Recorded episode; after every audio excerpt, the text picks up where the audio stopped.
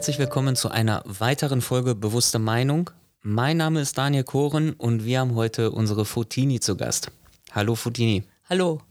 Spitzname Foti Genau. ist völlig in Ordnung, denke ich, ja? Ja, ist mir lieber. Sehr gut. Foti, ähm, erzähl uns mal ein bisschen was über dich. Was machst du hier in der Gruppe? Wer bist du? Wie alt bist du? Ja, also ich bin die Foti, ich bin 26 Jahre alt, noch Auszubildende. Ich bin äh, auszubildende A- Anlagenmechanikerin und ja, fühle mich eigentlich total wohl unter den ganzen Chaoten. Wobei man sagen muss, du bist ja eigentlich, eigentlich kann man sagen, du bist fertig. ja, also fast ausgelernt, sagen wir mal so. Genau. Foti, wir haben heute ein sehr spannendes Thema. Ein sehr privates, persönliches Thema. Homosexualität. Ja. Erzähl uns was darüber. Ich finde halt persönlich, es wird noch sehr schlecht angesehen, wenn man homosexuell ist. Und ich würde mich halt freuen, durch so, also jetzt durch den Podcast, dass da mehr dazu kommen und auch viel mehr Verständnis dazu bekommen, warum man überhaupt homosexuell ist. Ja, wie soll ich das erklären? Dass auf dasselbe Geschlecht stehen, weil es ist ja eigentlich etwas Natürliches. Wollte ich, also es ist ja, ist ja nichts Neumodernes, Genau. wenn man es mal so bezeichnen mag, sondern du hattest mir ja, glaube ich, mal gesagt, selbst in der Antike, Ja, die Spartaner, die hatten äh, eine Garde, die nur aus äh, schwulen Männern bestand. Und die hatten halt Kampftechniken drauf, die sonst keiner drauf hatte. Wahnsinn. Dein Coming Out würde mich persönlich interessieren. Ähm, wie, wie ist es dazu gekommen? Wie war die Situation, als du es geäußert hast? In welchem Kreis hast du es geäußert? Ja, wie also- waren so die Reaktionen darauf? Ja, also das erste Mal dazu geäußert, offiziell habe ich mich erst mit 16, als ich meine erste Freundin hatte, mit der ich vier Jahre zusammen war. Ja, von fraulicher Seite, sagen wir jetzt mal aus meiner Familie, hat das jeder akzeptiert, fanden sie auch cool. Ja, mein Vater hatte ein bisschen dran zu kauen, ein Jahr lang, aber hat sich dann auch wieder gelegt gehabt. Mhm. Jetzt muss man dazu sagen, du kommst äh, aus einer sehr stolzen Kultur. Ja, Du bist nämlich Griechen. Griechin. Wie wurde es aufgenommen? Also ich weiß ja, dass es sehr, sehr schwierig ist ähm, in Bezug auf Kinder. Man wünscht sich ja irgendwie so ein bisschen Enkelkinder und äh, in der heutigen Gesellschaft werden einem ja da extreme Steine in den Weg gelegt. Ja, das ist richtig. Also im Endeffekt, natürlich, also ich finde, jeder hat das Recht, auch Homosexuelle auf, äh, also wenn sie ein Kind haben möchten, dann können sie auch vom, finde ich jetzt persönlich auch ein Kind haben, weil das hat ja nichts damit zu tun, welches Geschlecht man liebt, sondern das liegt ja mehr an der Erziehung, wie Kinder werden. Ja, werden einem Steine in den Weg gelegt? Ja, also es ist halt sehr schwierig, sage ich mal. Man wird sehr durchleuchtet, man äh, muss die ganzen, also seine ganzen Gehalt, also sein ganzes Gehalt offenlegen. Man muss äh, zeigen, dass man also die bestimmten Quadratmeter in der Wohnung oder ein Haus hat. Da, wird, da kommen dann auch monatlich Gespräche. Dann kommt auch das Jugendamt zu dir und guckt auch, wie das Kind lebt, ob es vernachlässigt wird oder nicht. Also das wird dann, das geht, glaube ich, fünf Jahre circa. Da kommen die dann also erstmal monatlich, danach äh, halbjährlich und danach erst jährlich. Und danach, erst nach fünf, sechs Jahren, sagen die erst, okay, wir vertrauen ihnen da und lassen dann so gesagt das Jugendamt raus zur Kontrolle. Die Frage, die ich mir dabei stelle, ist, ist das bei einem heterosexuellen Paar, was adoptieren möchte, genauso? Tatsächlich schon, ja. Also es ist nicht wirklich ein Nachteil der Homosexualität gegenüber, sondern es ist n- eine Grundprinzipie. Genau. Aber nichtsdestotrotz, wenn du nicht adoptierst, fragt da kein Mensch nach. Ne? Nee. Da kannst du in einer Einzimmerbude leben mit, mit äh, gefühlt drei Pärchen, interessiert keinen. Genau, das war auch zum Beispiel bei meiner Frau. Die Eltern sind Pflegeeltern und äh, die hatten, also die haben zwei Pflegekinder. Der äh, eine ist jetzt neun, die andere ist 13. Also die 13-Jährige ist jetzt auch weg, weil sie erzählt hatte, sie wurde äh, angeblich geschlagen da. Okay, ist halt nie, nie so gewesen, weil ich sag mal so, ihr Vater hat sie wirklich als eigene Kinder angesehen. Und das, finde ich, hat sehr viel Respekt verdient, obwohl es nicht die eigen, eigenen sind, Auf jeden dass man Fall, die ja. wirklich so akzeptiert und liebt. Mhm, das stimmt. Als du mit deinem Coming Out um die Ecke kamst, gut, jetzt hast du gerade gesagt, Familie, haben soweit erstmal alle akzeptiert, auch wenn es bei dem einen oder anderen vielleicht ja, ein paar Tage länger gedauert hat. Wie war es in deinem äh, Freundeskreis, in deinem, in deinem privaten Umfeld außerhalb der Familie? Also in meinem Freundeskreis, da fanden, das fanden eigentlich alle ganz cool. Also die waren, die haben schon gesagt gehabt, ja, wussten wir, war uns schon klar, wir haben nur darauf gewartet, dass du dich outest. Okay. War schon klar, wieso? Äh, Ja, weil ich ja äh, sehr maskulin aussehe. Ich habe ja kurze Haare und äh, männliche Klamotten an. Und das war denen von vornherein klar, weil ich laufe eigentlich schon seitdem ich zwölf bin, so rum. Okay. Warst du denn mal mit einem Jungen zusammen? ja, Also du sagtest ja gerade 16, deine vierjährige Beziehung, die du da hattest, wo du dann halt dein Ja. Coming Out hattest. Sprich, davor war aber schon hattest du mal einen Freund. Ja, mit 14 hatte ich mal einen Freund gehabt. Das war jetzt aber auch nicht so lange, das ging nur ein paar Wochen. Da habe ich halt einfach gemerkt, das ist mehr freundschaftlich, da habe ich nicht so einen Bezug zu, also keine Anziehungskraft, sagen wir mal so. Mhm. Okay, gut. Eigentlich hast du die Frage jetzt beantwortet. Ich stelle sie trotzdem. Hast du für dich selber schon immer gewusst, ich stehe auf Frauen und ich werde auch immer auf Frauen stehen? Also ich sag mal so, dass, da war ein Vorfall gewesen früher meiner Kindheit. Ich weiß natürlich nicht, wäre dieser nicht gewesen, ob das noch so wäre, ob ich äh, jetzt lesbisch geblieben wäre, aber ich sag mal so, jetzt seitdem ich denken kann, fühle ich mich halt zum Frau, zur Frau hingezogen. Würdest du uns von deinem Vorfall erzählen wollen? Ja, also ich wurde mit zwölf sexuell missbraucht von einem angeheirateten, so gesagt, Cousin von meiner Cousine, also ihrem Mann. Äh, Man nennt es ja in Griechenland Cousin, da sind ja immer alle Cousins Ja, oder Tante und ja. Onkel. Ja, der hatte mich mit zwölf Jahren sexuell missbraucht gehabt. Und ja, das ging dann auch jetzt vor circa einem halben Jahr vor Gericht. Ja, der hat ein Jahr auf Bewährung und 2500 Euro Schaden, also Schadensersatz, weil das waren nicht nur ich, das waren noch ein paar andere. Es kamen insgesamt fünf Anzeigen an. Die waren alle aus deiner Familie oder auch Umkreis? Also eine war aus meiner Familie, Ja. eine kannte ich, weil sie auch Griechin ist, also aus Nettetal. Und die anderen, das war eine in Düsseldorf und Duisburg. Also die waren schon was weiter weg von denen, also die kenne ich auch nicht. Also fünf nachgewiesene, ähm, was heißt nachgewiesen? Eigentlich braucht man das nicht nachweisen. Also äh, es ist ja, es war ja dann scheinbar, es war klar, schuldig gesprochen und ein Jahr auf Bewährung. Ja. Ich meine, das Geld ist scheißegal.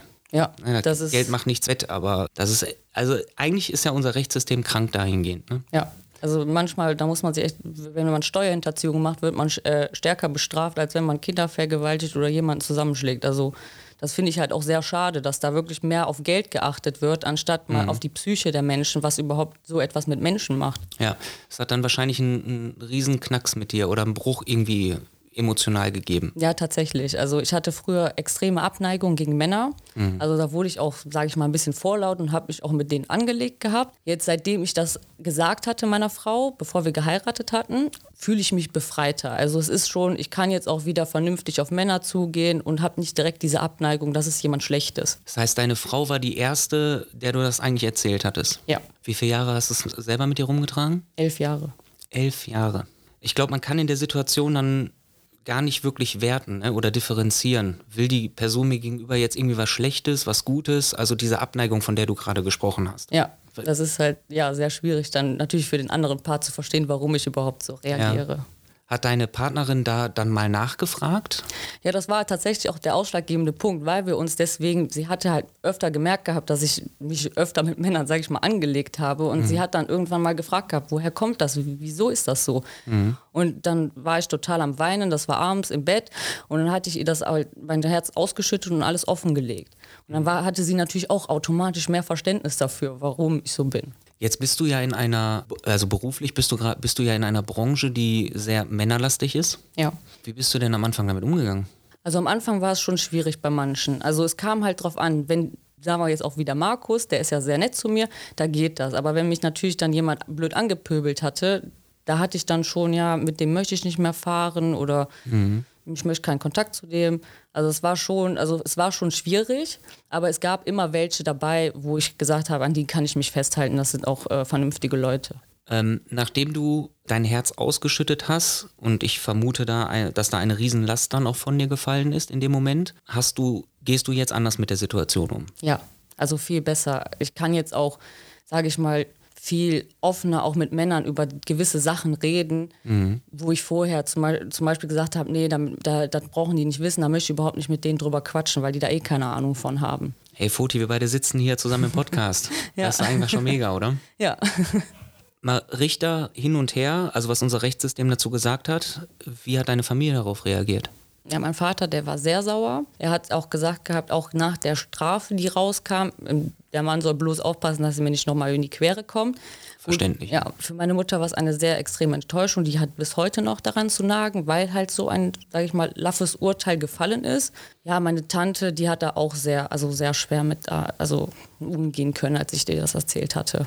Ja, also man, ich war noch nie in, in solch einer Situation. Ich kann so, so eine Situation gar nicht nachempfinden. Ich kann mir nur vorstellen, dass es extrem schwierig ist.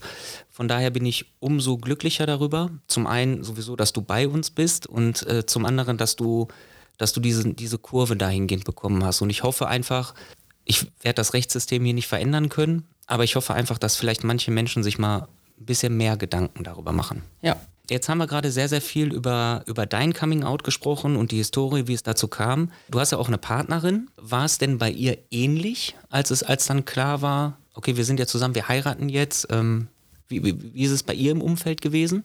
Also von ihrer Familie aus, die haben sich total gefreut. Der Vater, wir waren auch direkt Feuer und Flamme zusammen. Mhm. Ja, gut, von ihren Freunden, von ihren alten Freunden in der Schule war sehr schwierig. Auf einmal hieß es, sie hätte die Leute angefasst, also die Frauen, sie hätte die beobachtet in der Umkleide, obwohl davor sie auch mit denen zusammen in der Umkleide war und auch mit denen Zeit verbracht hat. Aber da kam halt noch nicht raus, dass sie lesbisch ist. Also sie stand zwar immer schon auf Frauen, aber sie konnte das nicht so offen bei denen sagen, weil die noch sehr, sag ich mal, altbacken da sind. Mhm. Und dann kommen auf einmal die ganzen Vorurteile, ne? Genau. Mhm. Und das ist dann natürlich schwierig. Sie hatte sehr viel damit äh, zu nagen.